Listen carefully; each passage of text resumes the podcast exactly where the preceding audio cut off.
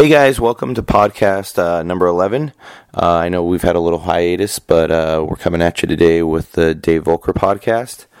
As usual, I want to thank Dig BMX uh, for helping me travel and just, you know, be able to get these podcasts out to you guys. Big thanks to them. Big thanks to Will at Dig. Um, so go check out digbmx.com. Um, and on, on the real guys, this podcast you're going to listen to, uh, it, it, was just awesome to be able to sit down and do. Uh, Voelker's someone I looked up to, you know, from the time I be, began riding, and you know, he brought us in that day and fed us, let us drink all his beer, ride his ramp, and you know, I, I was honestly blown away after talking to him on like just his pure passion for for riding and just what an awesome guy he is. So, you know, big thanks to Dave. Uh, what a great day we had, and I'm I'm super excited for you guys to listen to this podcast. So here we go.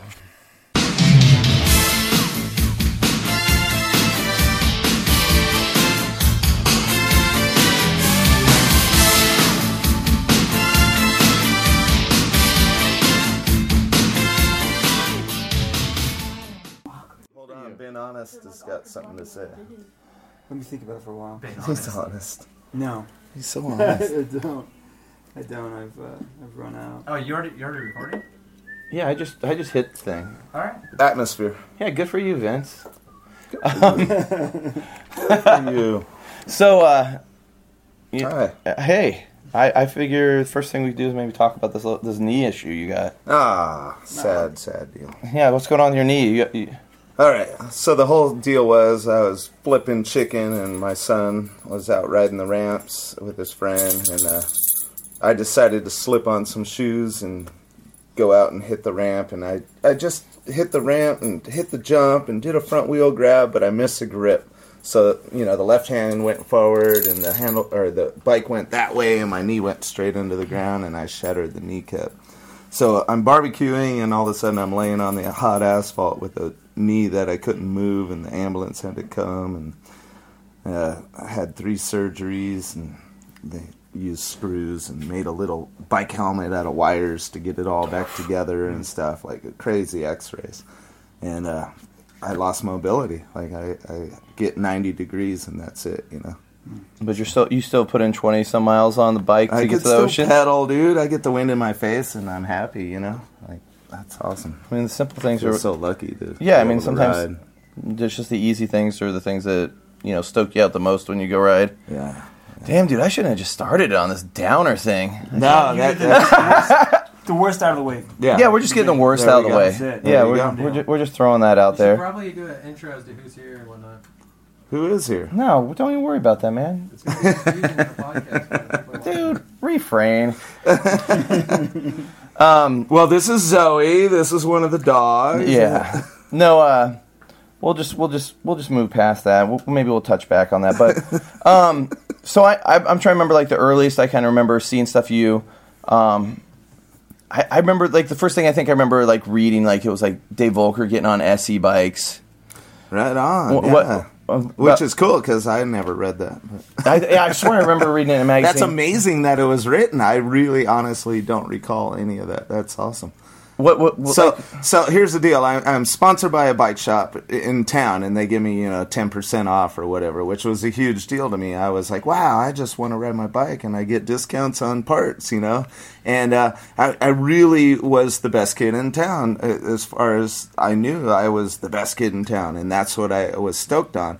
And they were going, you got to go to this contest, go to this contest, and they actually forced me to go up to a contest in LA, and I, I didn't want any part of it, but they paid my way. Um, You know- the bike shop sponsor was hanging out with this guy Byron Friday from SE, so he ended up uh, sponsoring me uh, Toby Henderson's old leathers in Jersey that they ripped the letters off and the fade still said his name. You know what Yeah, I yeah. mean? Like, uh, so I show up at this contest on a SE bike and Toby Henderson's leathers, and I ended up doing pretty well. And next thing you know, I was on a cover of a magazine test riding a Schwinn Predator, and it, like my whole career started from them forcing me to go to this. was it was it an AFA contest or Yeah, it was AFA uh, Velodrome in 1986. So How did you how did you get into riding before that? Like before, like you know, you getting picked up doing Dude, the SE okay, thing? well, here, here's the deal. Like, I, I honestly jumped off of every wall in my neighborhood, and then I got a bike because that was on my big. Yo, wheel. you're ju- oh, that on was your on big my wheel. big wheel. Like, I literally was just jumping off of everything, dude. Like, it was in my blood. And Evel Knievel was the only hero at that time of extreme sports. You know, it didn't exist. But there was this crazy guy, and there were always crazy guys when I was growing up that you heard about. There were legends being crazy, so I wanted to be a crazy guy. I was one of those guys. Was the crazy guys you heard about like motocross guys that were like kind of No, there was no really motocross type. I mean, there were some racers and that kind of stuff, but there was no extreme nothing other than somebody jumping over a car or whatever, like Evel Knievel. You or the know what I neighborhood mean? kid jumping over some people and stuff? Well, yeah, I, I was the guy jumping over the trash cans. I, I remember, like, uh, as a kid, my mom would get really upset that the older kids were seeing how far I could jump. They would, like, put the trash can I was jumping over further and further and further until my mom had to run out and say, "Stop! You're gonna kill him!" Like I just kept going. They they would set it up and I would do it. You know what I mean? How how old were you then? Oh, very young, eight, whatever. Oh dang. Yeah, super young. I do remember. That, I mean, talking about you jumping far. I remember that. Uh, that I think it was like a subscription thing and like Go or something with you jumping like twenty Dyno comps or something. Oh, that's There was like I just remember it was like a line of like twenty bikes and you just roasting over them all. Onto flat ground. it looks so scary. I, I jumped to the side a couple times, and then I was like, "All right, I'm only doing this once because I knew my wrist and ankles were gonna hurt after this." Oh, one. dude, it was far. it was high speed, flat ground. Yeah. So yeah, you just you're just jumping over bikes in the neighborhood, and then what was what was kind of your first legit bike you got? It was called a uh, Dan Gurney. Other people Yeah, had DGs, but I, I got a Dan Gurney, and you know, and I- the Dan Gurneys were before DG, weren't they? Uh, it was around the same time because I thought I had a DG. You know what I mean? Yeah. Oh, yeah. No, that's a Dan Gurney, not a DG. So Was that around '79 or something? mm, it was earlier. Yeah. Yeah, earlier. Definitely. Yeah. You- Se- yeah, seventy-eight or something like that. And since and you've have you lived in this this na- this area most of your yeah? I, I grew up in East San Diego, so um, there's El Cajon, Santee, and Lakeside, and I grew up in Santee. It's just a big valley area. and did you guys just were you guys like how did you come into the freestyle? Because I mean the DGs are more you know just jumping bikes. Did you who was your first influences on that? pretty cool. I had just graduated uh, eighth grade, and it was summertime when this kid moved into my neighborhood. His name was Eddie uh, Ebert. Okay. I knew I could spit that out. And uh, Eddie was able to do a trick called a rock walk. So that's where you kick your back end around and then swing your front end around. And uh, I, I was a wheelie king of my neighborhood, but that guy just upstaged me. You know what I mean? Yeah. So him and I became friends and started doing tricks together. I learned the rock walk, and then we learned 360s, and then we nailed wood up to a telephone pole, and then another piece on top, and another piece on top of that until it went to vert at six foot. And that was my first ramp. We literally were going. brrrr, brrrr. Would you kind of could you actually air it? Would you would you No, hit the telephone pole? Right, yeah, there were tire marks on the telephone pole, like right where your back end would hit it, you know. So that was my first ramp. There eh. was, if you went off center, it was wobbly. And no one even cared in the neighborhood that you had a ramp built up against the telephone pole. yeah, they were pretty laid back, but but yeah, Eddie and I like from then on, I lived on my bike literally. Like I always skateboarded and played baseball and all that kind of stuff, but once he moved in my neighborhood, we started rolling down the street backwards, and people were flipping out that we were riding our bikes down the street backwards, and I was hooked. I wanted to make people go, "What the heck?" You know what I mean? Like. So that was it. We would go down to the corners and show off. We'd do rock walks and 360s and go to the roller rink on Friday night, and everybody's going in to go roller skating, and we were outside doing shows. You know what I mean? Yeah, and then you know, kind of along that lines is like kind of is that kind of when the stuff happened with SE and the the contest and stuff. Yeah, yeah. It was a little bit later than that. I Yeah. mean, we were killing it for years before. You know, I did a show at my high school, and I was doing Is that shows. the one where you jumped off the wedge ramp? the wedge ramp to flat ground. That wedge ramp was about five and a half foot tall, and just launch out of it onto flat ground. So the AFA, you, so you were at the AFA Velodrome. Did you Would do you feel like back then there was like a difference between the maybe the San Diego scene, and the LA scene? Like, did you get it? Did you get you guys make it up to any like the King of Concrete? I mean, the King of Skate Parks or anything? Or Uh, the, no, but I did go to Del Mar once, and I saw Hugo 360 over the fence. oh yeah, And uh, that impressed me to where I ended up going back like a week later, and I was all, "Is this the one he jumped over or threed over?" And then I did it. You know what I mean? Like that was my goal. Hugo's like the first crazy dude in BMX. I Hugo feel like. really was. I mean, like if there was somebody who was crazy and in the magazines, that was Hugo. Like he was the leader. Yeah, because I mean, even every generation has their dude that's like, oh, this guy's nuts. He, you know, he- Nuts, he, that's has it. no filter. He just goes. Yes. He jumps off whatever. He he's, you know, he he's not scared. You know, every generation He's has that. scared. But I feel like Hugo. Hugo was the first dude. Yes, Like absolutely. he just absolutely, and he'd come down and ride like the contest. And he's from NorCal. He he never even rode any of that stuff. He'd just come down and feel like and just just go for it. yeah, and that was Hugo going for it for sure. So about what time? you know, I mean, I don't know much about you know that that time, but what kind of how'd you kind of transition into to Dyno from that area?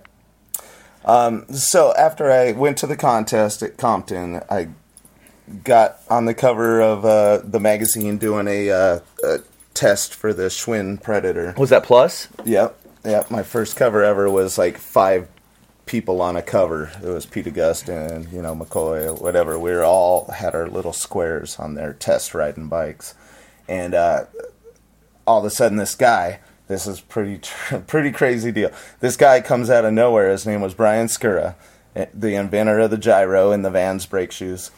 He uh, wanted to try me out for his show. He he needed a show rider, and he heard about me, so he drives down to San Diego from LA, and uh, tries me out in this parking lot. Like, hey, Like you had set up the for him. ramp. I'm auditioning for this cat. So I try it, and he didn't like me. I was too sketchy. I was too wild. He, he was like, nope, this guy isn't right for my show. So he was using somebody else, and that person got hurt. So he had to hire me to go do a show for him, and it, he ended up loving me, and uh, he got me sponsored by Dyno. Because he Scura was, on GT at the time. He was on GT at the time. with his with his tuxedo. Uh, Yes. his tuxedo Look at leathers. you, history buff. Yes, that's right. That's yeah, he had the it. tuxedo. So But I got started because of Brian Scura. He got me away from a metal shop and started my career. I feel like those Scura and the Scura shows were really, I mean, they were really planned out. I mean, almost. I mean, Plan- nowadays planned out, he, he sang his own song. I want to be a freestyler. Is that the guy? Dude, we That's just- it. Yeah, we watched it last night. Lord. yeah. Yeah. he invented the gyro. and you could be my chick. But how many shows would you guys do? A lot of shows. Like you said, you quit the metal shop, so you guys were probably doing enough shows. To yeah, he, he promised me so many shows or whatever that I could make a living not working. And I was like, wow, that's pretty cool. I'm, were I'm you in, already, were you know? out of high school by then? Yeah, yeah. So uh, yeah, I already had graduated high school and I was working at this metal shop, and my life was going to be that. That's what I was going to do. I was going to be a welder or whatever, you know. And uh, he changed my life. I all of a sudden I'm going to state fairs, and I went to New Jersey. I was like, wow, I flew with my bike over to here and did a show. Wow, this is amazing, you know. So I, I would have rode for free still because I just loved riding. That's all I cared about. You know what I mean? And- Yeah. And he got me sponsored, and then all of a sudden, GT was like, "Hey, we want you to go to this contest," and uh, ended up going to this contest, and I I beat their best riders, and they were like, "Wait, Who'd you we beat? want you to." Uh, Who'd you beat? Whatever. I didn't want to be number one. You know, I just wanted to ride my bike, but this was part of the deal. They wanted me to go there and ride my bike, and I went there and I rode my bike. I did a show, but the show was a contest. You Yeah. know what I mean? Like that's all I ever did. I didn't care about number one and all that, but they ended up picking me up for Dyno, and And Di- that was rode full Dyno had been around probably a little bit then, right? yeah, they were uh, still pretty new. You know, Dyno was kind of representing it. Was he- he was on before he you? did the GT Mall tour, uh, Britannia, something something. I don't know the history too much. I'm Yeah, not a I think- history buff like you. But Yeah, I think the oh, first I, was Vanderspek the first dude on Dyno.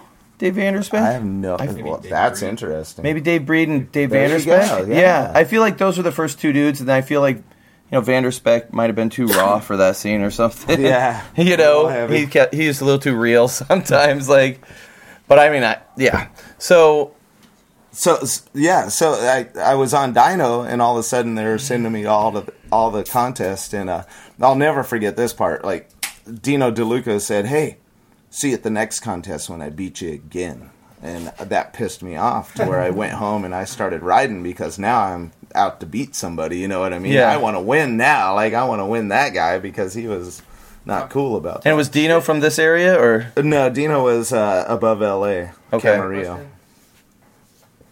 What's your question, Evan? What's it like to change sponsors back then compared to now? Is it a big deal? Do people get bent out of shape? Like, It, it was a big deal, yeah. It seems like it's why a why big would you deal. leave that company? Yeah. So, when you left SE for for them, no, SE wasn't really a sponsor. It was more of the bike shop I was riding for. The girl kind of just you know got me a setup type of deal. Yeah. yeah. She had connections and set me up, but Dyno was a real deal. You know what I mean? Like so.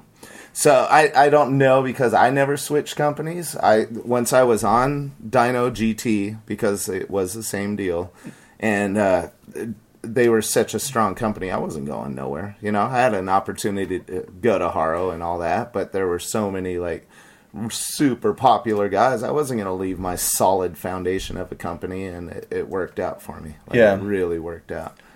How did the question that like just piggybacking on that is did the guys when you joined the team were they kind of like oh dude this dude's really ripping like should we be I nervous guess. a little bit I guess because I didn't know. Like I, I just wanted to ride my bike, and that's all I really was focused on, and didn't pay attention to nothing else. And yeah, apparently I, you know, I was doing pretty good. Like, so here's a bad deal. I go on my first summer tour. It's you know '87, and I'm out with Dino and Brett and. Josh White's on the GT tour. I'm on the Dyno tour, but he got hurt. And all of a sudden, here's Dave Voelker on GT, you know, doing a GT show you with Martin G- Aparijo, you were riding a GT then? filling uh, uh, filling Josh White's spot when he was, you know, the king or whatever. Everybody wanted to see Josh, and they're showing up, and here's Dave Voelker. They're like, "Who's this Dave Voelker guy?" or whatever. So it was a very awkward situation to be thrown into. yeah, My first summer tour ever. What all of a year was that? Like, uh, Eighty-seven eighty seven. we were in a van with no air conditioning and no back windows. The the announcer had to sit in a lounge chair in the back, like no seat back there or nothing. It was just like one of their shipping vans or whatever. Yeah, when when we talked to Eddie, he said the touring schedule was pretty grueling back then. Yes, three months, three and a half months. Like I would leave in June and I wouldn't come back until it was September. Like it was. So you guys, when you were writing, it was like you did the show, and you'd even like have to practice for your own writing at the shows. Absolutely, yeah. So you got a contest coming up, but you got all these shows, and you're like, oh, I guess I'll try that in a show to, to you know, learn something new. Yeah. Um. So what what year did you turn pro? Because you you I mean you did pretty good in that. You were doing really good in the AM contest for a while, and then was it about 88, 80, 87 you turned pro? Uh, that was a weird transition because the sport was dying as far as contests were going.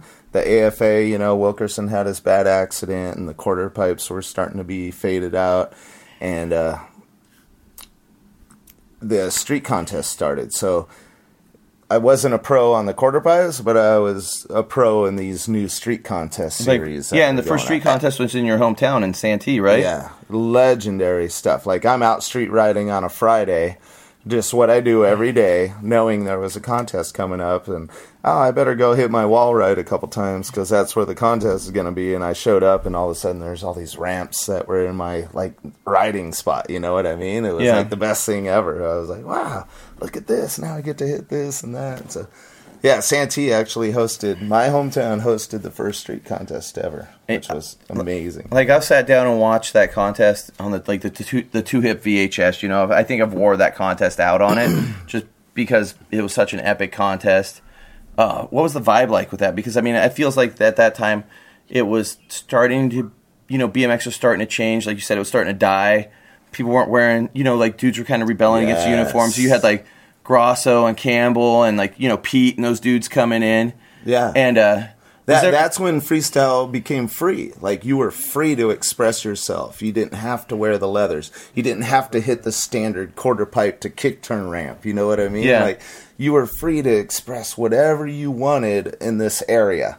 And so people really took advantage of it and were coming up with creative stuff, man. Like amazing to see how fast things advanced from then on. You, I, I kind of still want to. I want to talk about that contest a little because it just seemed like it was such a who's who in BMX. Like to where that contest, like you look at who was at that contest, and it kind of I think set a tone maybe for the going into the '90s.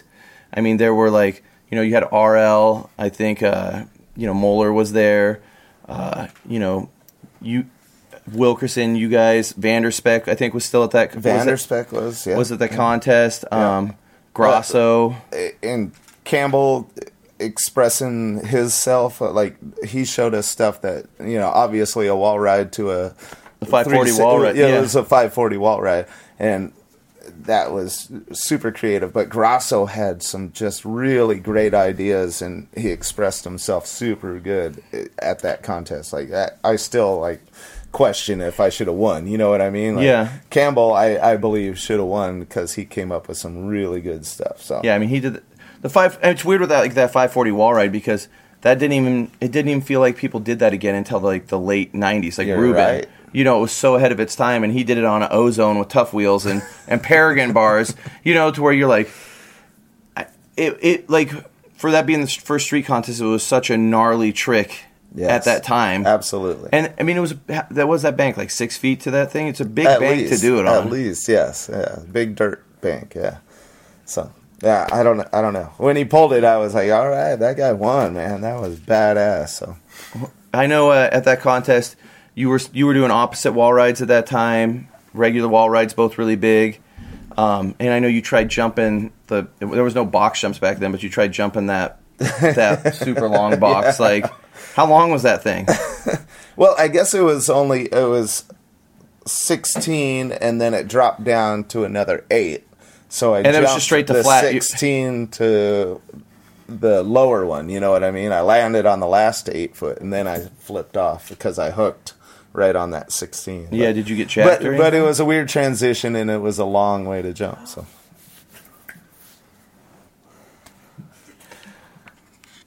all right. so here's something about that street contest. It was the first jump to a wall ride that had ever been done. Was that was built right there, and like a quarter pipe to the wall. No, like uh, just a regular jump. You know what I mean? Like we dug a a lip. You know, we built this lip to a wall ride. So that was the first time anybody had ever like been able to pedal fast and then jump onto a wall. Yeah. So it was really cool to have that contest at that spot where the first wall ride. So that was a lot of dudes like kind of first like big wall rides and stuff. Yeah. Vic showed up. I never saw Vic before, and he did a bunny hop fakie wall ride, and I was super impressed with Vic. Vic was badass. Like, I think he rode he, he rode am at that contest. I think He won. He won am. Yeah, he won Nice. that contest. Are That you- was his first contest. He said that's the closest he's ever come to training for anything in his life. Was for San super Francisco. creative, dude. That's- Just a great guy. Didn't you and Vic grow up in the same area though? Isn't Uh, yeah. Vic's definitely. from Alaska. But he moved down here, yeah. So that was cool. He it was around the same time he moved down. W- He Was that about the time like? I feel was that about time like the Dirt Bros started coming out. That's exactly when they started. did- you know, all the Alaskan guys moved down. There was uh, Carlo. Witt, Carlo, yeah, yeah, and then Vic, and there Jim was another one. Jim Sibley. Jim Sibley. Wow, look at you. That's awesome. So would you, ride with those guys once in a while then? Yeah, because we would end up at the you know the Mission Trails dirt jumps or whatever. It Yeah. was the, the I mean, those were the like yeah. the biggest like. Death called- jump. Yeah, the death jump. I mean, they'd have been called trails nowadays, but they were just mainly jumps back in the day. Yeah, absolutely. And that was kind of Yeah. like the Dirt Bros, like little secret spot back in the day, wasn't it? I don't know about. Well, it got. I feel like it got man. blown out, but No, uh, here's the deal with that place. So we were riding to the beach, and we had 25 dudes that would meet up in the East County here in this valley, and we had all ride 25 miles to go ride at the beach in session or whatever. But we would stop at uh, Mission Trails because that was part of the route. So we had stopped there, and there was one jump at the time, and then we decided, you know, later on that we should be building more jumps there, and that's how that place developed. And it was just kind of all of us as you know. It wasn't Dirt Brothers at the time. It was just like the scene. Yeah. Yeah, we had a really cool East County scene. The scene was pretty big then. Yeah, absolutely. Like growing up, this whole area was BMX, big time. If you couldn't afford a motorcycle, you were BMX. With the with the Mission Hills thing, uh, why don't you talk about the death jump? Because I know it seemed like you were kind of like one of the dudes that everybody always like, oh, Voelker's hit, you know, killing the death jump, and it just seemed like for that time it was a crazy jump. It was a really big jump, and I was able to go pretty high on it. And You the, the crashing was really a big deal because it was so far down a hill that you were rolling. saw some for a dudes get messed up? Yeah, I, crashed. I, I'm not the smoothest guy in the world, so. But yeah, it was it was just a really big jump, and it was impressive. You saw the photo out in the garage, right? Oh, I saw, yeah. yeah, Um, with Jimmy. kind of just stepping back a little, um, like with the the two hip contest and stuff. You know, like kind of right before the the crash with BMX. Uh, I feel like almost the crash happened after that uh, big Vision Streetwear contest in '88. I mean, nice. Yeah, I mean, does it feel like that was almost like right after that year that the crash kind of happened? Like you know, where the industry was falling apart. Absolutely, yeah, you're you're correct. It's really cool that you said that because uh, it was very unfortunate for Ron to have to deal with that, and the AFA kind of crumbled or whatever, you know. But Ron stepped up and started that two hip deal that just changed everybody's attitude. You know, the the underground world, the freestyle part of it, Yeah. broke away from BMX, like racing and all that. It really got away from the factories at that point. So yeah, that was a big turn. How was that? How was that con- that that big Vision two hip contest, the finals in '88? It seemed like super rock star. It was very rock star, and, and to be a part of it was really cool. I mean, we did the high air thing, but it was just us guys riding, even though there were these lights and spotlights and all that shit. It was really just like me, Blyther, and Dominguez and Wilkerson were always just like on the ramp, just having fun. You know what Yeah. I mean? Like, and then you look at the other side, and you got Josh White. You know, you know he's been training and all that kind of stuff. And we were just like, dude, whatever. You know, we're just Yeah. out here riding. So it was a laid back scene, and uh, Do you feel like Do you feel like the Camarillo dudes trained a little harder than the dudes down south? I, unfortunately, yeah. I mean, yeah. I hate to point that stuff out, but it was like, oh yeah, they're up there training, and we're down here, you know, having fun. Pedaling down to the Yeah. beach. Yeah, I, there was one day at Wilkerson's house. We're riding his half pipe, and me, Blyther, Dominguez, and uh, Wilkerson, obviously, we're sitting there trying to do manuals. See who could pull off a manual for the first time. It was just us, and we're just sitting there going around the ramp over and over. Who could pull it? For the pulled the first deck manual. The first, yep. Who pulled Who pulled the first deck manual? It might have been me. I don't know. I don't remember. Yeah. It, it was fun, though. It, yeah. Just the memory of us guys just sitting there doing that and thinking about them up there training, you know. Uh, speaking of like inventing tricks, you know, everybody there, there's always like you know rumors and theories about who invented some tricks, and I know you're in the running for like inventing the turn down.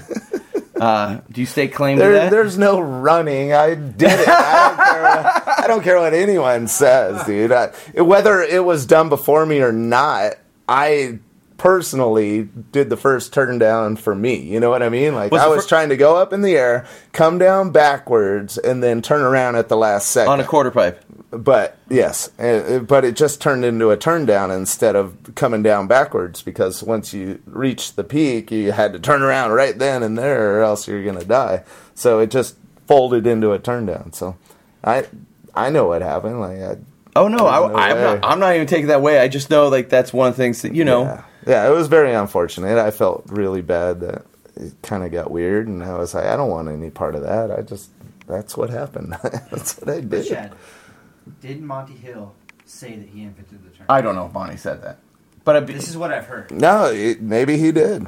Maybe he did. Monty was a badass, and he lived in this place called Oregon. Where nobody, nobody knew what was going on in Oregon. trees there. there's trees, I understand. Black beans. black beans in your burritos. Yeah, Josh. I mean, Josh had to move out of Oregon for anybody to even know somebody was from Oregon. Unfortunately, that's how it was for most of the world. You had to come to Southern California if you wanted to be in the magazines and Yeah. sponsored. You know what I mean? Uh, There are so many great, talented writers that would have went a long ways, but they said, you know what? Yeah, I got a car. Whatever. I'll never make it in there. I got to move to California. I don't want to move there. Yeah, they put they have pinto beans in their burritos down there, not black beans.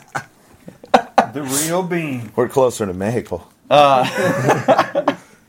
So go going into the early '90s, like after that street contest, um, you know, like the industry and I feel like just magazines and you know, street riding was a hot topic. You know, it kind of went away from the quarter pipes, and you know, people still riding vert, but maybe kind of getting into the mini ramps a little. But I mean, street riding in a whole, like people were riding street. It was it was a real thing, and I know sometimes people thinking nowadays like, well, street riding's always. I mean, street riding's always been a thing, but like. No, It it, got latched- off. it It, got- took off. They built frames to cater to it. You Yeah. know what I mean? That's a big deal. That's how much the sport changed. They built bikes around And it. it, like, literally There's a bash guard. You got to protect your sprocket. You're 46. I heard you hated. I, I heard you hated bash guards. I did. Well, my back was getting sore from bunny hopping with a heavy ass bike. dude. you you at that time, I felt you, you were like the the epitome of street riding, and the bikes that they're making for it, you're like, I hate this thing. They just made yeah they they started catering to it like almost cheating you know what i mean when it had that natural you could break your chain if you don't grind properly you know what i mean Yeah. like, yeah so i don't know it just felt weird It felt weird and go to that time. I mean, you you you held down like the King of Street contest title for quite some time, right? With the two hip Well, uh, contest. Undefeated for two years bro. Did Blythe was was Like, Blythe it, the one that it beat just you? happened. Like uh, actually i yeah i i was undefeated. Like I, nobody ever really won a contest against me in street. Like it just turned into a, a park thing in the 90s later on in the 90s Yeah. but yeah the the street series just kind of ended and yeah I, I did good you know what i mean? Like it just happened like You were the King of Street. like, well, apparently, but I just I, I just rode the way I wanted to ride. I Yeah. wanted to do a show, and I really uh, back to my roots. I wanted to make people go, "What the heck did that guy just do?" And So that's all I concentrated. So was that on. and that that kind of come where you were always trying to push yourself a little higher on everything than everybody else and go a little bit faster and Absolutely, yeah. yeah, It's going faster and higher, and if I landed hard, whatever. But I went fast and I went high. You know what I mean? That's what I cared about. Yeah, and I'm gonna land hard. I don't care. I I wanted. Yeah. You want to go to the moon. I did. I, Yeah. Um, one of the, a few of the tricks I want to talk to you about, like from those from those meet the street contests.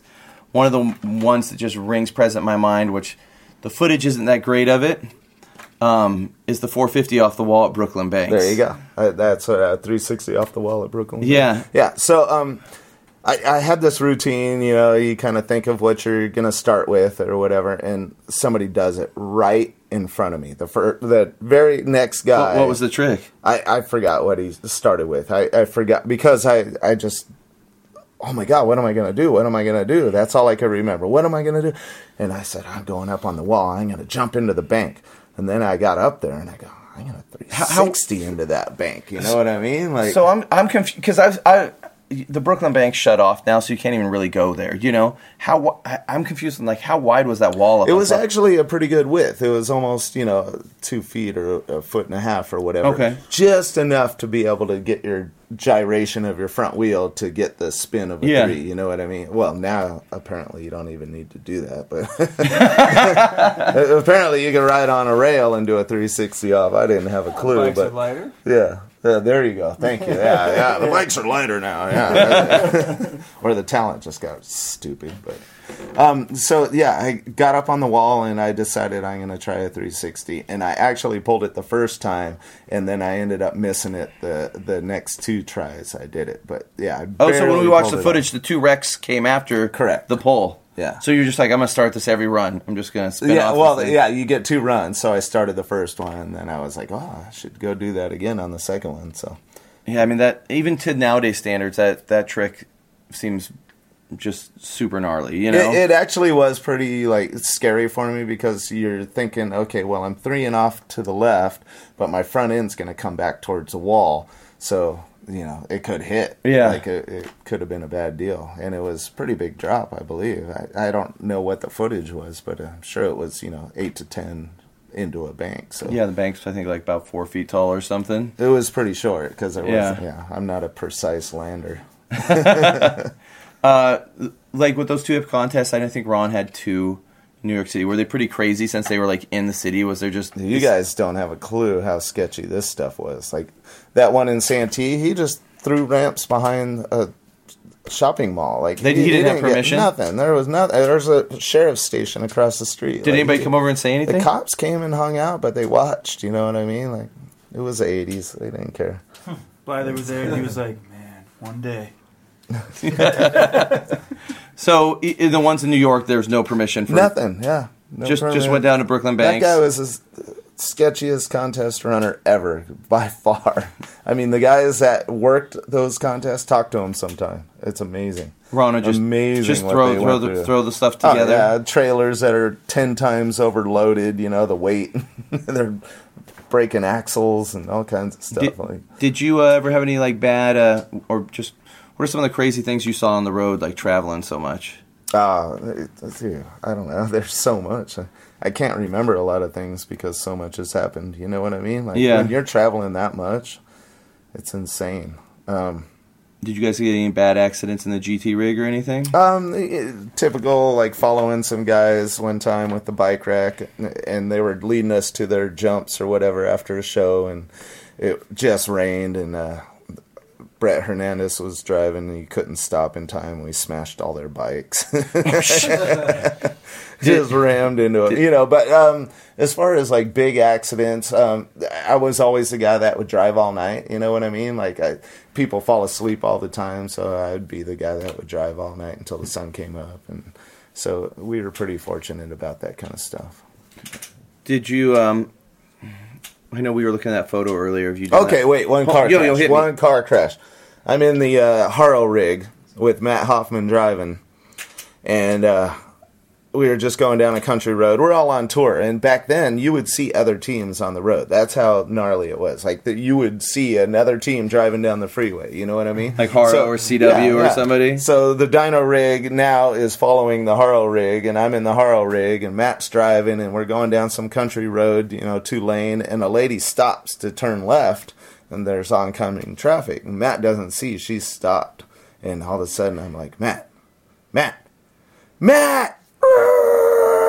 Boom! He nails her, dude, and just took her out. It was it was burly, like smashed her car, totaled her car. I guarantee. it. That's a lot of weight coming with that trailer. Yeah, and, then the dyno rig comes skidding up next to us and hits a mailbox. You know what I mean? Like just barely. yeah, it was gnarly, gnarly. So Matt was bummed. He was like, "I'll never drive again." He is sixteen. Oh my! Really? That's gotta be pretty gnarly to have somebody that young just driving around the country like with Yeah. a, a whole trailer and a van full of stuff. Like Dave Mirra, jeez, I, we got a triple axle half pipe behind, you know, fifth wheel trailer behind this big dually thing, and he's like, "Come on, guys, let me drive, let me drive." You know, he's on the team at 16. He's like, "Come on, let me drive, let me drive, let me." drive. Oh man, are you serious? I gotta let this guy drive because he will not shut up. I know I'm gonna die. You know what I mean? But yeah, you let Dave drive the rig at he sixteen. had to.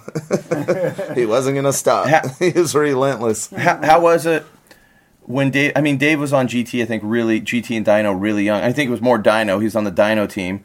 How was it when he came in? Like seeing him ride as just a, a little dude back then to what he kind of grew into.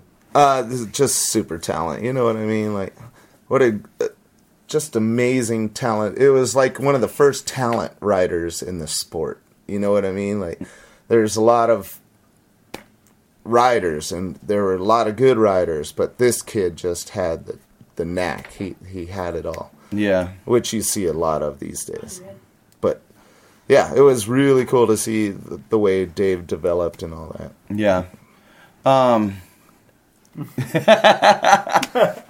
uh, so kind of right after the meet the street contest, um, did you kind of like retire like after the contest series died or Yeah, What kind of happened was- well, basically what what happened was you know the the contest stopped and I was reigning champion or whatever, and GT was just hey let's do shows, and I was like yeah, And that was a super I, I time in entertain BMX. people. Oh, you, you guys, this is how dead it was. There was Fuzzy.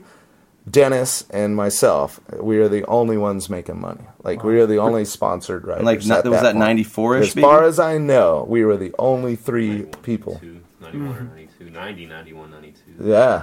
so Yeah. you just you even Matt wasn't making money No, because he went and was doing his own thing. oh that's right when he started Yeah. hopping bikes so Yeah. just you, you three those two on Mongoose and It's, yeah, that was it. As far as I know, we were the only ones for a little bit period of time that were actually making money. Yeah. so you, you were just just tour they just were like let's just tour and just try to get kids to buy bikes yeah, yeah. Basically, they, um, you know, they had their bike shops all over the world, and we were just going out and entertaining people at bike shops. You know what I mean? Like showing everybody thanks for uh, carrying GT bicycles. So they had us uh, on the road everywhere all the time. It was amazing how many shows we were doing.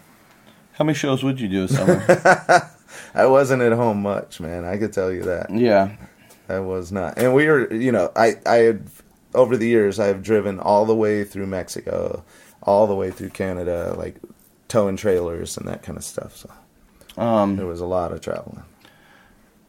it's kind of funny looking back. Like we were look, we were out in your garage. I, I know looking at old pictures, and I pointed out that Percy ledge ride that you're doing Oh, yeah, in, yeah. in France, and it's kind of almost weird looking back. Like nowadays, you know, everybody's doing tire rides down little little ledges and stuff, and it's like, I mean, what what year was that one? Oh, dude! The- the- 'Cause Just just you saying that made me think of like freestyle was so open that I, I was trying to create things and like bunny hopping and landing in a manual was brand new, and I was like, you know what I mean? Like we could invent things like that. So Yeah. I, I was always trying to find different ways of riding and, and doing manuals on curbs around my neighborhood was always a big deal. So I started doing it on like little rails and that kind of stuff. They were square at the time, which I thought was amazing, but because now they're doing them on round ones, I'm going. But even doing it on a square, a manual on a square rail back then is just it's pretty gnarly. yeah,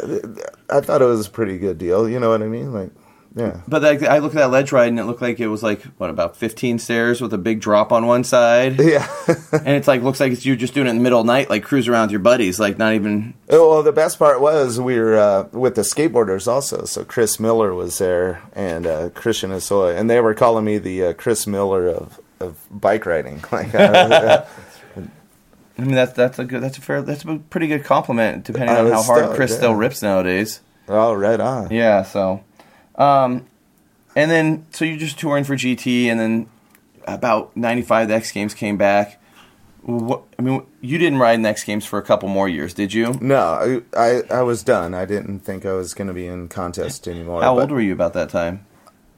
Don't ask me hard questions, man. Okay, all right, all right. I'll, I'll let it be. Yeah. So You were still in your 20s, though, right? Yeah. Um, yeah. Yeah. Because uh, 97, I ended up uh, coming out of retirement because the X Games came to San Diego, and I wanted to show my friends, you know, what I do. Yeah. Uh, there was a great place to do that. So, yeah, that that was the deal. I, that's why I came out of retirement was to do 97, 98 X Games San Diego. I remember looking at that contest when I mean, because that was still before. You know, I felt like the X Games. I mean, they were always kind of corny, but it was actually a really big deal at the time because it was like one of the only big contest series, and I think they had the B three contest that led up to it at the time. Yeah. But I remember when you I came had to qualify. Yeah. yeah, you, when you came out of retirement, like being a guy that was my age, I was like, holy shit, Dave's coming out of retirement, you know, and I knew you how you would just kill like basically their park courses back in the day, you know, the street contests, and I was I was just really excited to see you ride and see, you know, how you were going to ride the course. I mean, did did you feel like that excitement around you, or like at the time, or was it just were people psyched that you were coming to ride the contest, or I, I didn't notice anything like that, but I, for me, it was just like, wow, you know, here we go. I'm gonna enter this big contest. Yeah. So yeah, I don't know about that. I don't know. I'm just stuttering. did uh Water. What what what place did you get at, at that X Games? Uh, my first year in '97, I ended up getting the uh, bronze, so I was the uh, second loser. The second loser. how, how many how many years did you end up riding the X Games for? Uh, I all right here. I, I do '97. I get the bronze. Uh, '98. I ended up like getting fifth or whatever. A couple crash and burns, and uh, then GT. I was done. Like I officially was retired again. But GT was like, no, you got to go to these contests up in San Francisco. You're you're gonna do the X Games TV. And you if didn't you want to be sponsored, you're gonna have to do this. And I was like, all right, whatever. So I went up there and I, I got like a fourth or whatever, you know, just kind of hanging in there. Oh, my heart wasn't into it or whatever. And I had my daughter in '99, and then I was gonna have my son was scheduled to happen right at the same time as 2000 X Games, San Francisco. And uh, so they made me go, and I didn't want to be there. So during the uh, qualifying, I just went out on the course. I did a couple tricks, and then I jumped out onto the uh, the motocross section, like way I watched that. nice, nice. So I pedaled my balls off. I crossed the whole course. I hit this wedge. Had to clear like this stupid long deck over a rail and then into the street course. And I made it, and I was all pumped up and everything. I come around the corner, and everybody made this big lane for me to get back in the street course. And I'm like, uh, I don't want to qualify. like I want to Yeah. go home. My son's about to be born. So I did like one trick and You didn't qualify though. no, no. Because the one trick I tried was a uh, tail tapped and nose pick over the spine, which I made up years before, which was pretty cool. I was stoked on that.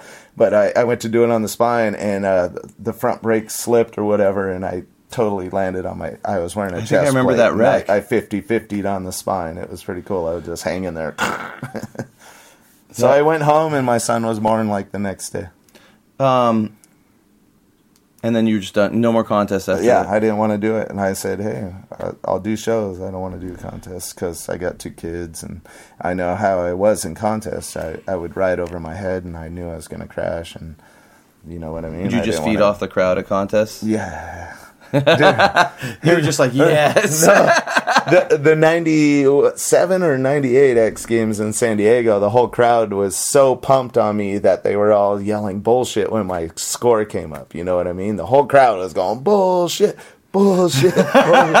so I won, but I didn't win. but You know but what I mean? that felt great though. I did a show. Yeah. I like to make people go, "What the hell?" Um, you were just saying like you know the tail tap to nose pick. I know, uh, you know, talk about the you you know inventing the turn down. You kind of did. I know for a fact invented like a really pivotal trick nowadays, which is, you know, nose pick tail whips. Yeah, right on. That that developed from a, a boulder in front of my old high school. I just went up to do a nose pick, you know. Just flat And- ground to bunny hop on the, to yeah, the rock. Yeah, exactly. And I just landed and I had to bail out, but the back end swung around. I was like, wait a minute, that's pretty pretty good. I could do that. So I did a you know typical front brake nose pick and let the back end swing around. Did a nose pick tail. and it's crazy. It's crazy how much that trick has been linked into so much of modern BMX. You know, it's amazing And- and- without brakes. yeah, without brakes and just the combos that go into it. And I, I remember seeing you do that. I, you know, you, I think the first time I saw it, maybe it was just a street spine. Like you, you just did one on a street spine. There you go. And then uh, Brooklyn Banks, maybe you did it on the sub box That was part. the first time I ever did it. It revealed it or veiled and it that or whatever. I mean, for know, that like- time, like it just that's an. I mean, So gnarly. it's so gnarly. You know, it, doing it on the the you know the sub box out of the Brooklyn Banks, which I don't even think that part's there anymore, where you could jump out into the street. Yes, it was a Um, wall right there. Yeah. Like for the time, I mean, that was like just so tech and and Which is funny because I'm same not the tech guy, you know what I mean? But it just whatever, it just Yeah. happened. But I was very against in the early '90s against all the click clank clunk. like when the The Yeah, old how so tail tap, ice pick, nose pick. It- it- I don't know. It just it bothered me. Like it was like click clink clink clink. Well, there's not much danger. You can't get hurt. You, I mean, you could get hurt, but it's not like pedaling your balls off and flying. Did- did you know what I mean? Like talking about like that mini ramp stuff because I remember like there in the early '90s, Matt was doing you know his contests and stuff, and it was like the first year, and you were at the one in, in Texas. I think it was. uh 92 January 92 in Dallas. You were there, but riding and killing it, but you didn't enter the contest. Yeah, you didn't enter the contest, but I remember there's footage of you in Ride On. It's at the Jeff Phillips skate park, Yeah. riding the mini ramp, and that's really when the tech stuff came out. Like the vert ramps were starting to die. You had the standard guys, and you know, you know, you had like Kurt Schmidt coming in, and, and those dudes, and they were so tech mini. And then it, dude, you'd see footage of those dudes doing, you know, like Evan Krakow and those dudes just killing like spine tech tricks.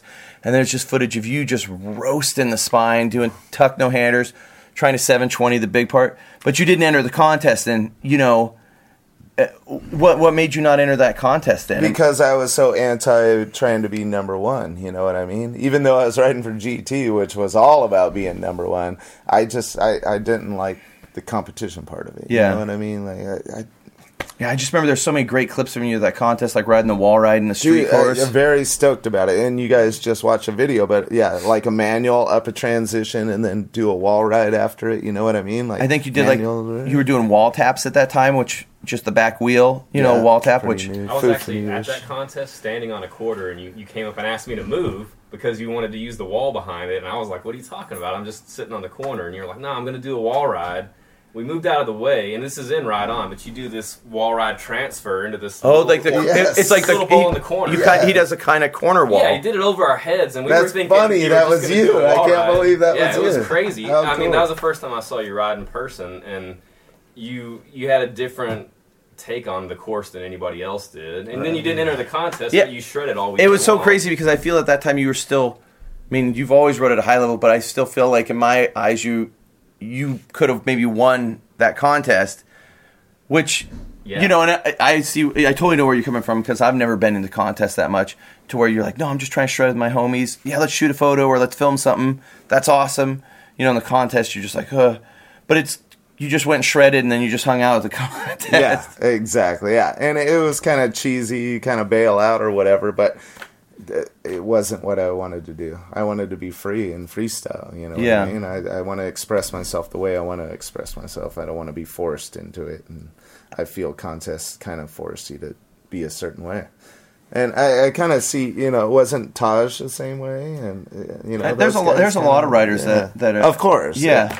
but yeah, I mean, there's, I mean, Taj definitely like you'd see him at contests, but you know, you'd see him just riding, and it's like yeah, that's where he is comfortable. yeah, and sometimes you'd see him do gnarlier stuff just in a session Yes. with a, with friends than that.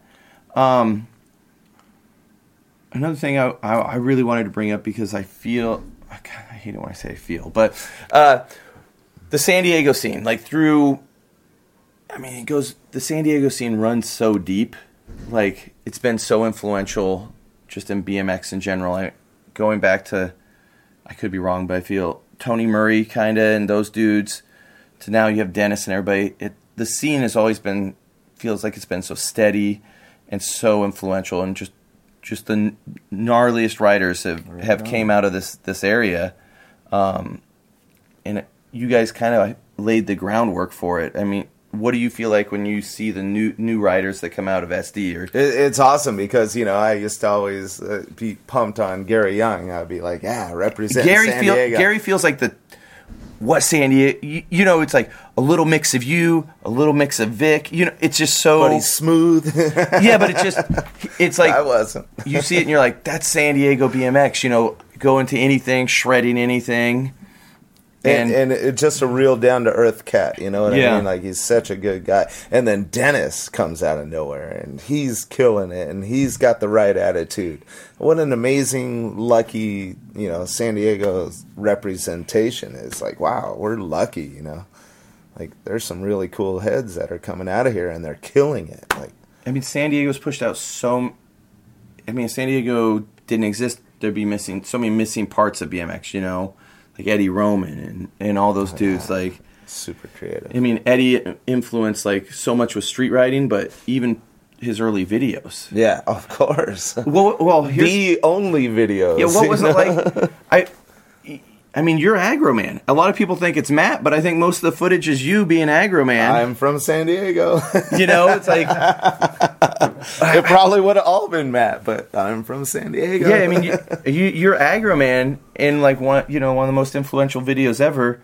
How was it filming with, with Eddie back then and, and working on those video projects? Dude, always a pleasure. You know, and he he he was so simple. It was like, ah, would you mind wearing this and riding? Uh, heck yeah. You know, I had no idea what he's doing. I just, I'll wear this stupid outfit. Yeah, let's do this. You know, and uh, it just was amazing how creative he was and what he thought of. It was, yeah, cool deal. I don't I don't know where to go with that. Like, it's just amazing. Did you ride with Eddie a lot back in the day? Yeah, uh, yeah, we grew up together. I got a picture in my garage. I'm jumping over a truck long ways, and he was at that deal. Oh, really? Yeah, it was the '70s. You know what I mean? Like it was early '79, probably 79? Maybe it was '80. Yeah. So when you just look in, you know, at the, I don't even know where to go with this, but like those early videos, would you guys go out and he's like, I'm gonna film for the day, or would it just be like just a free flowing session and that he would have the camera out? Um, he actually did, you know, say, "Hey, I want to film you street riding or whatever," and I said, "Cool. Well, let's meet at Second Street." And that's my favorite street riding scene I've ever filmed was riding at night Was that on the stu- Second Street where we used to cruise. Was that where you just riding the island? strip. Yeah. Like Yeah. we we were seeing that like when you watch that little part where you're riding the island. I, I think you got some. uh This is this is here. You ready for me to be a BMX nerd? there you go. Dyno Slammer, Airwalk Velocities, some checkered pants. what about my pants? What are you going to say about the pants? I don't know how to explain those. but uh, uh, you like it's. I think it was just little stuff you messing around, but there's such staples in BMX now. Like it, it, what uh, what it was to me was, hey, you guys could ride anything. You know what I mean? Like you don't have to have the skate parks and stuff. Like kids were always when I'm on the road, they're going, "Oh, we don't have anything to ride. How are we gonna get good? We don't have anything to ride." I'm like, dude, here's a curb, man. Check this thing out. This has got a lot to offer. and so much of street riding nowadays is based off of just being able to do something tech on a curb. And when when you think about street riding, that was like kind of the first just techie street riding. Like you, I think you manual through and you actually do like a bump jump off the curb to nose manual to keep on manual Yeah, yeah, yeah. You fakey bunny hop up onto an island, right. which is gnarly. You like 180 over kind of long island. 360 on, 360 Yeah, off. I was super proud of that one because, yeah, Mega 360s was like a big part of a BMX back then, and I was able to do it without touching my front wheel. And that, that whole little part, you watch it, and those tricks are still hard. You know, like with a freewheel, fakey bunny hopping up onto a curb. What, that's gonna take a while, you know. And my buddy Manuel trying to do a bar ride off the curb. Oh, Manuel, they like so- he went down. he Dude. slammed. That That dude, that dude was he was so ahead of his time in street riding too. I mean, yeah, he tail, was, he was one of the first to tail whip too. and he, I think he was like, I mean, there people were doing handrails, but Brakeless, padless, brakeless, padless, and he was bombing like bombing, twenty stair rails in the really early '90s. That's awesome. Right on. So, You guys know more than me. hey, but you were there. I was there. I heard. You heard? uh, man, I got one for you. Um, what's it like for you to have been on the road, touring so much and introducing BMX to so many people? I mean, we do a lot of interviews, and more often than not, people tell me, "Yeah, I got into it from seeing a GT Right show on. with Dave Voelker ride, and Dave Voelker getting rad got me into BMX." What's that How like cool! for you? How cool! You know, and, and like I said from the very beginning, we would go to the roller rink to like show people these weird ways of riding the bike, and then all of a sudden, I was able to travel around the world doing the same thing, and I was able to make people smile, and it, it meant a lot to me. And it still does. Like, I can make somebody go, "What the hell? That's awesome!" I mean, I know for me, you were like a heavy influence on my riding when I was younger. I think the, like, I almost moved to San Diego right out of high school. I think it was, I didn't know anything, so that's kind of what kept me from moving. but I met Sean Yarl once, like right after high school, and I, I told him, I'm like, oh, I might move to San Diego. I want to ride at the Dirt Bros and, and Dave Voelker and those guys. And he's like, I'm like, I'm just going to drive down there and live in my truck, which I didn't do. But that whole scene was so influential on the way I rode because you know I just rode flat and stuff, and then I saw everybody just riding street and just it, seemed more relaxed, but a lot more fun, and like that whole you guys were just such a heavy influence on me. And it's funny because I always saw you on like Bash Guard Slammers, and I was like, "Oh, I want a Bash Guard Slammer," you know, thinking like you probably thought that Bash Guard was like the best thing ever, you know, which was there's GT and Dyno's marketing right there, like they got me, like I was like they got me, you know, I'm gonna They get were good at it. uh, They I'm gonna get some Dino it. Shoes. They're gonna fall apart in three weeks. Yeah, exactly. but they got me. I was like, I was like, I'm into this, you know. But uh, yeah, I mean, definitely always a heavy influence. You know, just knowing that I could go out and 180 some stairs, and it was cool. You know, I didn't have to always have to go ride a quarter pipe or sit in front of my house in, in Flatland. I knew I could just go out and do a high speed little nose bonk or something, just ripping somewhere, and, and, Exactly. it, and Yeah, it was great. But I mean, yeah, I mean, you've influenced so many riders, and it's awesome just to you know just be here, and you're just still talking about riding like you know the way you felt when you were a younger kid, and I feel like that's where it always comes full circle. You know, you you grow up, you ride, and you push yourself, but you know it's the dudes that keep riding try to come back to how it felt when they were you know a younger guy riding. You're just like, I want to go fast, I want to go high, I just I just want to pedal and be free because it's freestyle. You know. Yeah, yeah, and it blocks out the rest of whatever else is going on in your life. You just you focus on what you're doing, and it's a great release. You know what I mean? Like, Yeah. yeah, I mean, do you let? Well, here let's talk about this. I know some. You're big into fishing. there you go. Do you get the same feeling sometimes? You're just like, I'm gonna throw a fishing pole in, I'm gonna pedal down somewhere and just go ride, and you know, just that bike's taking you to do something you enjoy. You know, uh, I did like well, just like how much other things the bike, your BMX bike will just take you do. You know, you can ride it, but it can just be a tool to just take you do to do something else you enjoy. You know. Yeah, yeah. Well, I tell people this all the time. I'm all, you know what? You should go get your bike out and put air in the tires and just go ride down the street because you're going to see things that you haven't seen driving your car. You're going to see all kinds of cool different things in your neighborhood you didn't know existed because you haven't ridden in 15 years or whatever. You know what I mean? Like bikes will take you all kinds of different places and show you different things and meet different people and I mean, it's just like such a, a good tool, you know. Probably like you guys traveling around Europe and all over the country, but you guys got on your bikes and you could pedal around a city, and it was you know way more. You get you get to see a lot more than you do. Yeah, yeah, definitely. I, it's amazing what the bike.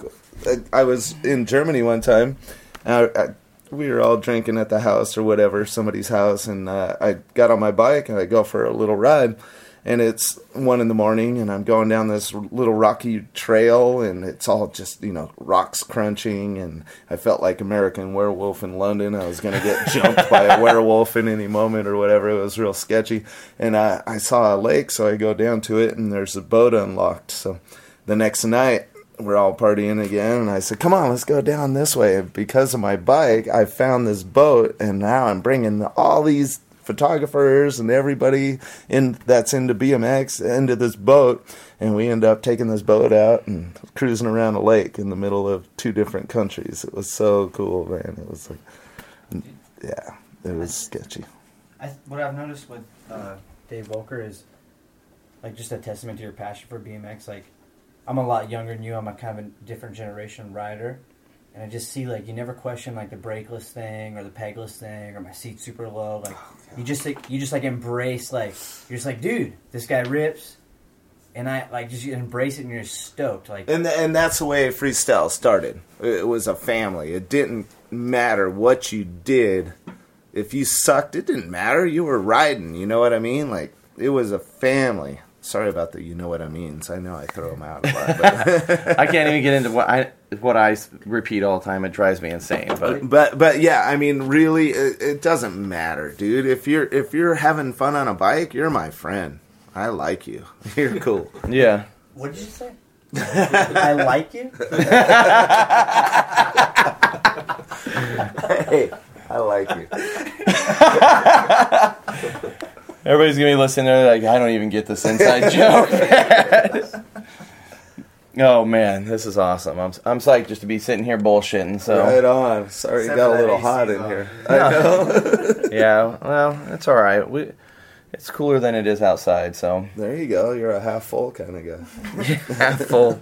Um, th- through BMX, what's um, what's kind of the worst injuries you've had? I mean, other than your knee, which we My body, my skeleton was really good. I mean, I get a lot of torn ligaments and uh, stitches and that kind of stuff, but my body held up really well. The one of the most painful ones was a uh, the shoulder popped out at a Dave Mirra skate park jam or whatever, and uh, I couldn't get it back in. The sports doctor was there; he couldn't get it back in. I go to the doctors, and they couldn't get it back in. Finally, this nurse was like, "I used to work at a." Uh, ski lodge or a ski whatever and I know how to do it and he figured out how to do it. But that was the most painful like injury. It was 3 hours, no pain pills, nothing, just straight up out muscles tight.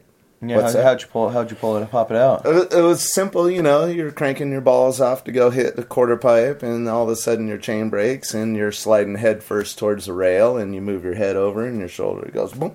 And just tore it out. yeah, I was Man. pedaling my balls off, dude. I was hauling ass, and it broke. Yeah, that was a rough one. Well, you But yeah, I've had you know lots of like doing a school show, a bicycle safety show, and I broke my ankle. It's pointing the wrong way. I bet you the kids love that one. Well, The it was funny because they didn't know. You know, I, I'm the one laying on the ground. I look at the announcer and I just did the whole cut, cut, cut the show. my, my ankle's pointing that way. it's not right.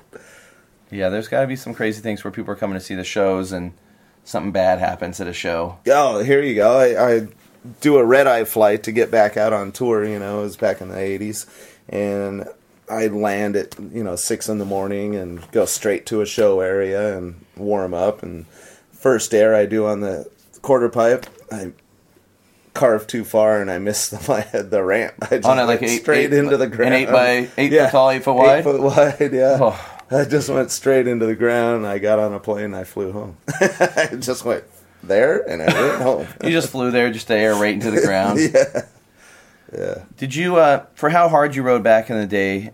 I mean, you're definitely known for always going higher and just jumping farther. Did you break lots of stuff? I mean, that's a topic I always think about because I know when I was younger I broke lots of stuff, but I think it's just because me and my friends were ghetto and never had new bike parts and you just pass stuff around. But I mean, bikes, you look at bikes back then and you see a dude like Aaron, a vert ramp with mags, with his wheels pumped up to 60 psi, still doing 10 feet. You know, bikes are just, they were There weird you back go. And and I was uh, that was my specialty. I never had a good bike growing up. Never. And I really expressed it kind of on purpose. Like you don't need your fancy, you know, Hutch Trick Star or whatever. I was like, I, I'll ride this old mongoose. I don't care, you know. Yeah. I had the biggest piece of crap bikes, but they did really well. Like they held up or whatever. So you didn't- I'd straighten out the forks by banging it into the ground or whatever, you know. But I mean, they were, yeah. A bike's a bike. You don't need all that trick shit or whatever. You know what I mean? Like, yeah, What you was- could be really poor and have What- fun. What was your favorite bike? Like looking back, you know, everybody, you people sometimes will have hundreds of bikes, but what's the bike that you had that you're like, that bike? I had a lot of good, a lot of fun on that, or a lot of memories. Like you're like, that's the bike that I was into. There was a, a cool looking bike that I had. It was a Dyno and it was orange with black parts, and it was just like I think I remember that one. It was a really bright, and everybody was chrome back then, and I was a guy that was riding colored bikes. You know what I mean? Like, Yeah. I was different. So, I, I really enjoyed that bike, which is rare. But I I grew up painting my bikes yellow and black, and they were all badass. But they were all like the nickel plated mongooses. Like, Yeah. that's what I grew up on. Do you? Uh, did you enjoy riding half pipes or quarter pipes more? I always look I at you. hated half pipes because you're restricted. Well, Jamie showed me that you're not restricted if you Bestwick? got a big giant. Yes, if you could alley oop for forty sheets or whatever the hell he's doing, I'm just like, dude, that's awesome. But I hated doing demos on half pipes or riding half pipes because it's back and forth. You I just- don't like back and forth. How do you express yourself going back and forth?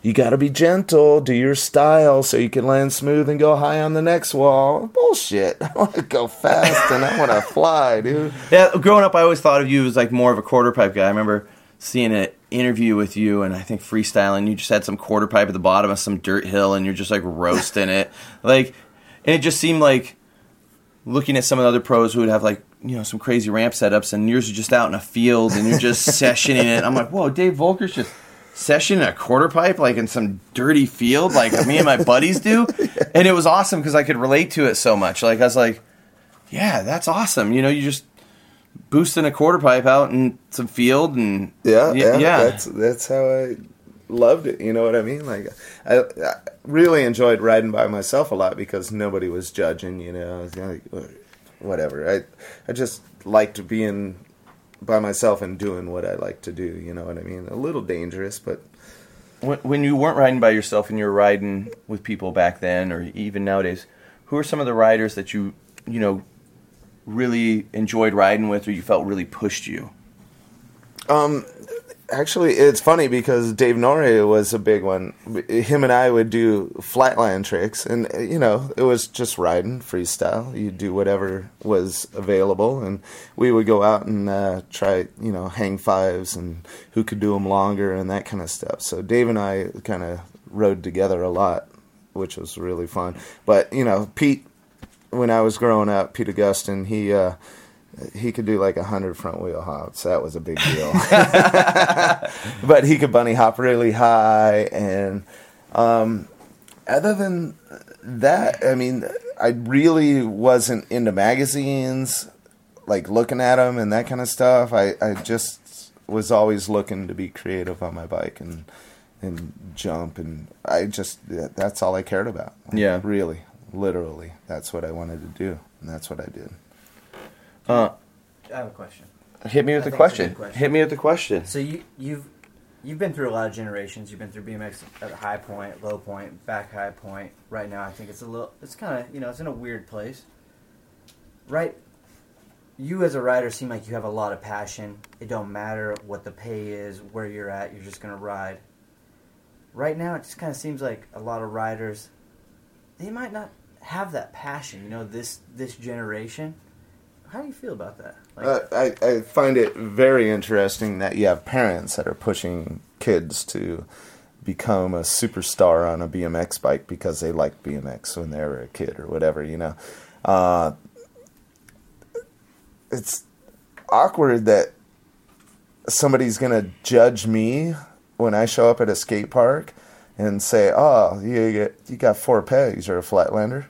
Are, are you serious? Like, you're gonna judge me on that shit? I, I really get pissed off at that kind of stuff. Like, I don't know. There there's a lot of different attitudes and stuff that I, I feel uncomfortable to go ride a skate park because I'm gonna be judged. Like, what kind of bullshit is that? You know, Yeah. people need to just ride, and I hope I think the way people get out of it. I think the way people get into writing nowadays is so much different than with social media and stuff. It's so much different than how we got into writing. You know, it's like yes, yeah. when you got into Oh, his style's stupid. I Well, hate his it, style. It's just so things are different. fuck?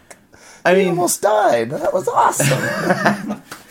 but it's just nowadays it's everything's so easily accessible. I know, you know, when you were younger, just trying to even find a bike part sometimes was even finding out where you got a bike part. You're like, oh, a sh- bike shop would have this, like, you know. So you, you, I sometimes feel your passion was built up just in the hunt to find more about BMX, where BMX is so. If you want it nowadays, it's just at your fingertips.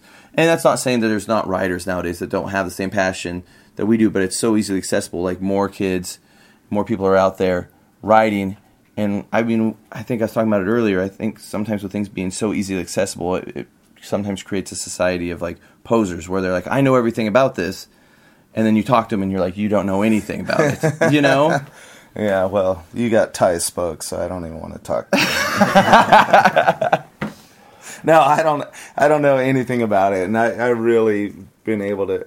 Like that was a hard part for me doing shows. Was the younger kids that I was doing shows with would be worried about what the kids in the audience were thinking or whatever. I was like, dude, who cares? Like, let's just go do a show. Like, it doesn't matter, you know. Like, raise your seat up. Who cares? Like, don't be worried about that. Like, I don't. It's, tough. All right, let's, tough. let's move off that topic. I got a good topic to bring up.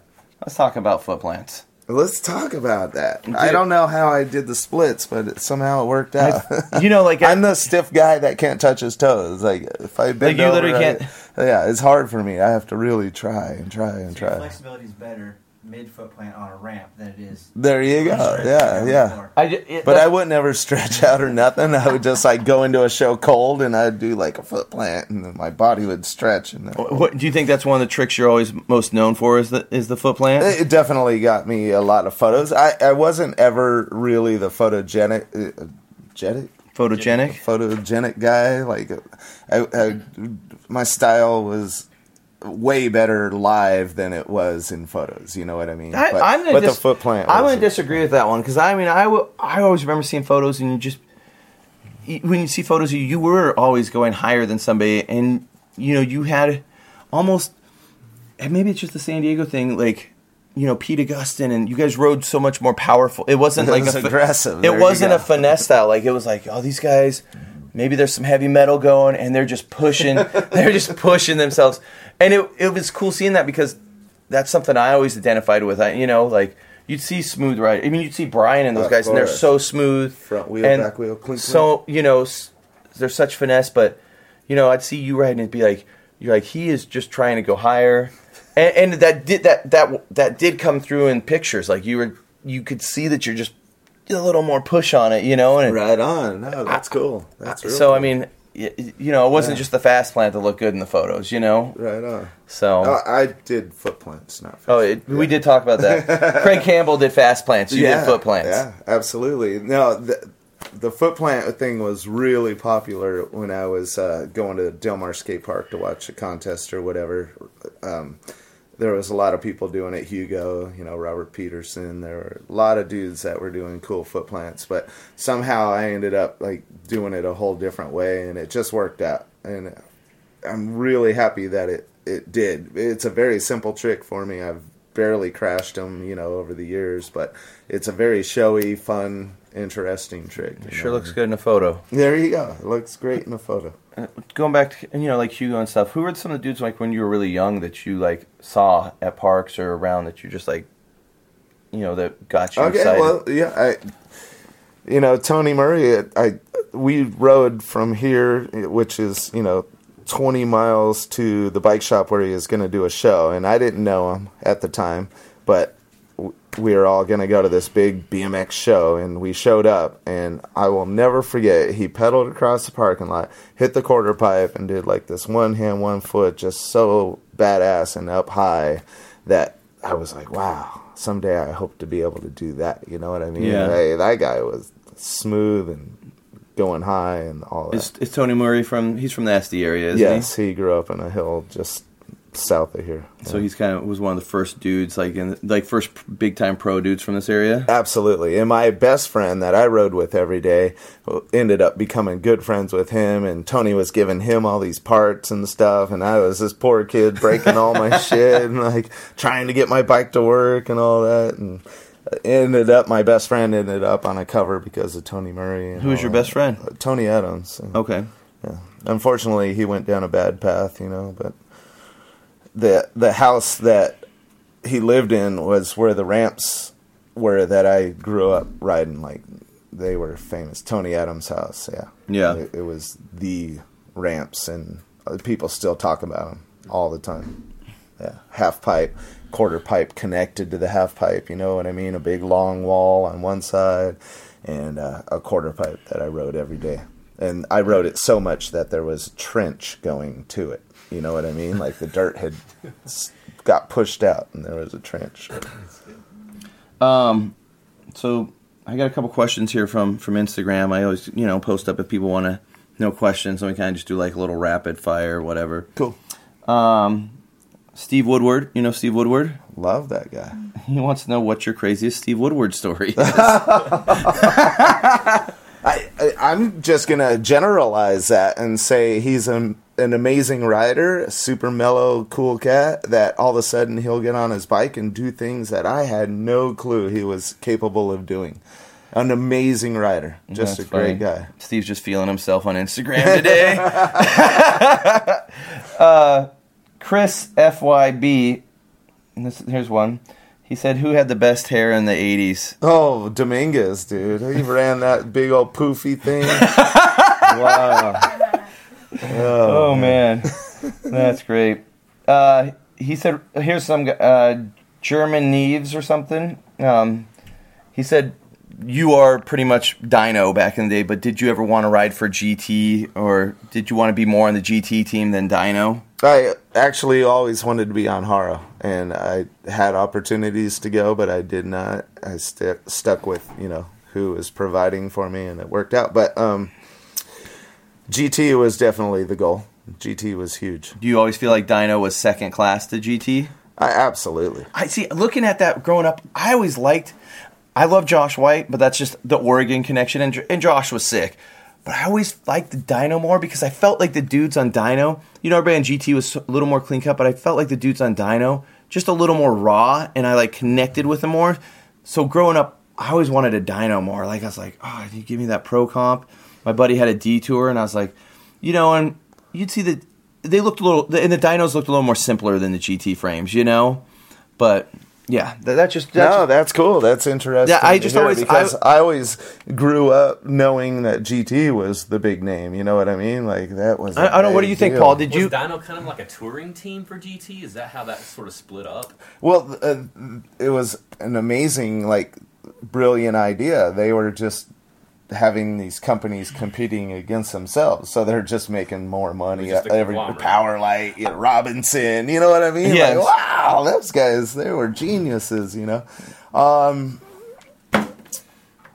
it felt to me like Dyno wasn't anything compared to GT. But GT see, I, was I, a to me, it the seemed like you and Brett and Dyno. It was just a tighter team. It seemed to mesh well. It seemed like a good mix. yeah, yeah, right. The on. bikes were rad. The jerseys were rad. The graphics, you guys had all were cool. the soft goods were better. You had the shoes. shoes. And the, art, the art everything. guys got to experiment with that. Yes, that you're right. You 'Cause know what I I felt mean? like the graphics on Dyno were just as good, if not better, than the, the GT. right on. Yeah. Yeah. The, the question I got. This is a good question. So last night we had a little bit of a disagreement. My buddy Ben here said that hey, uh, didn't Voelker like kind of like mentor Mike Parenti? Wasn't he like a troubled youth? What is the story with Mike Parenti? Uh, he wasn't a troubled youth. He was definitely um, just a kid that ripped in a town up in the hills of San Diego. I lived up there for one year, and when I was there, he uh, was good as a really young kid, but when we were riding together and stuff, he was learning fast and he had so much potential and he just took off. So I ended up saying, you know what? We need you. You got the right attitude. You're very mature for your age. And I ended up getting him sponsored by GT and we uh, started touring together before he was out of high school. And you guys are still buds to this day. Absolutely. Awesome. last the other night, dude. Uh, this guy BMX scene since '84 wants to know who your all-time favorite rider is. Ooh, come on. It's Matt. Matt, By far. how was it just being a seeing Matt come into his own back then? Uh, it was scary. We we were going, either either he's going to be the best or he's going to die. Like there was no. You're in being serious about that, right? There was no in between. Yeah. He was going to either. What- yeah, there I- was. It was amazing, dude. We were scared. The thing that made me, dude, this, he was obviously going to be the best. There was no doubt about it. I always remember the footage from when he hit the high air at the Oklahoma contest, Oh my god. and I'm—I think Chris Rye had footage of you guys on the deck, Yeah, like, was, I was there. Dave was um, there. and he roasts the he roasts quarter, and it's you and Dave Mirra on the deck.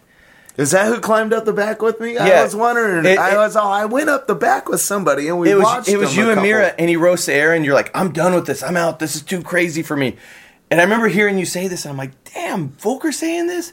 Like I was like, Matt must be out of his damn mind. If He Voelker, really- It was yes. I'm like, if Voelker and Mirra, I didn't even try. Like that's how scary it was. I stuck my feet over the edge of that ramp, and I was so like, nothing. Dude, I would when you saw that ramp, this. there was nothing in part. Of, you know where you're like, there's a big quarter pipe. There's Have no, fun, Matt. nothing, and you wanted to go, hit ahead, that thing. Matt. Enjoy yourself. I ain't gonna do that. I pedaled my balls off, and I got to the coping, and I was like, "Whoa, I don't need that in my life." Yeah, I just, you know, I was like, oh, Mirra and Voelker losing their mind over this. I'm like, this has to even be crazier than I even think it is right now. You know? Yeah. It, it was real. What when you rolled up to that? Con- I mean, that's such a pivotal time. When you rolled up to that contest, saw that. Did you know that ramp was going to be there? No. When you saw, it, did you think it was a joke or what? What were your thoughts on that thing? I, I realized that Matt is just insane at that point in time. Like he just he became like so far up on this pedestal compared to the whole industry. Like nobody could even come close to that guy. Like that's so far beyond anything. It was amazing. Yeah. Stupid. Um, here, here's another one. Uh, I don't even know how to pronounce. Aaron, la- lact. I don't even know. Lactate. Lactate. Uh, he wants to know what did you think of the bendy Dyno forks and did you destroy them often? Well, yeah, funny story. I would be riding street contest or whatever, and I'd have to stop in my run, bend my forks back straight. So finally, my buddy uh, ended up making me, or actually, GT made me some uh, thicker, heavier, stronger forks. So I Oh, didn't really? have to run the butter forks. So, and They that was like with the, the Dyno bend forks. Yeah, they were Oh. exactly the same. Yeah. My buddy painted them. Well, that yeah. I don't know, Paul. You got any, you got anything you want to put in? He's just hungry. He wants some black beans. He wants some black, some some Oregon black beans. All right. I mean, I think. I think Sorry, I had to run with it. No, that was hilarious, and no one's no one's gonna even know what we're talking about. We're having burrito wars here. All right, cool, Dave. Thank you so much, man. I appreciate it. Thank you. Exactly. All right, hold on. We're, we're we're keeping going. Cole had a question for his dad. Uh, um, what was that? See, it's hard. Yeah. yeah. You said Um, you had a a kid came up to your dad and said what? Uh, like I don't know. I I wasn't well, really- tell the story. I've told it to you. no, I don't know it. That's why. So, I, so I'm fishing the Santee Lakes, and this is before I'm sponsored or anything. And there's some trees behind me, and some dirt jumps behind that. And these kids are riding the jumps, and one of them's going, "Oh, look, I'm Dave Voelker, tabletop," and he was pretending to be me. And this, I was dumbfounded, like, "Wow, that's like me wanting to be Evel Knievel." This kid wanted to be me Yeah. before I was sponsored or nothing, I was going, wow, that's really cool. Like, so the other thing was I'm in Bercy Stadium, and it was me and Rick Moliterno. We were doing this halftime BMX race show type of thing, and it's spotlights on me. I do this stupid flyout, you know, pretend I'm crashing, but I land on The top Voelker of flyout. The Voelker flyout. so I land on top of the ramp and I raise my arm and the stadium erupted. There was like 20,000 people in there and they got so loud that I actually got scared. I was brand new to the sport. I didn't know what I was just like I couldn't see him or nothing, but it got so loud I just got nervous and I was like what the hell is this? But that's, it. awesome. That's my two like Well, since amazing. Cole's sitting here, how is it? How's it feel nowadays? Like just going out in the front yard and just hanging out and wa- watching, you know, your boy just go and roast airs on the quarter pipe. I mean, It, it, yeah, that that's awesome that he's really into the same type of things that I'm into. You know what I mean? Like he'll take off and just go ride all day. Like, wow, that's exactly the way I was. Uh, but he just made me nervous for the first time. Like he he's very good at everything, but he he just started taking these really high risk chances and going really high, and he could really get hurt. And now I'm a little nervous too. Cole, He's growing up, did you look up to your dad a bunch, just watching him, watching him roast things? Yeah, yeah. I just want to be just like him. No, but uh, everybody else was badass, and his dad is his dad. You know? No, what I yeah, mean? that's how it always yeah. is. People tell me how awesome my dad is. I'm like, my dad, you know. But It's funny. Uh, he would be like, "Oh man, everybody loves Blyther or whatever," you know. Too bad you're not like that, Dad. Damn. I don't know how to explain Yeah. it, but yeah. all right, cool. Well, Right on. Thanks. thanks, man.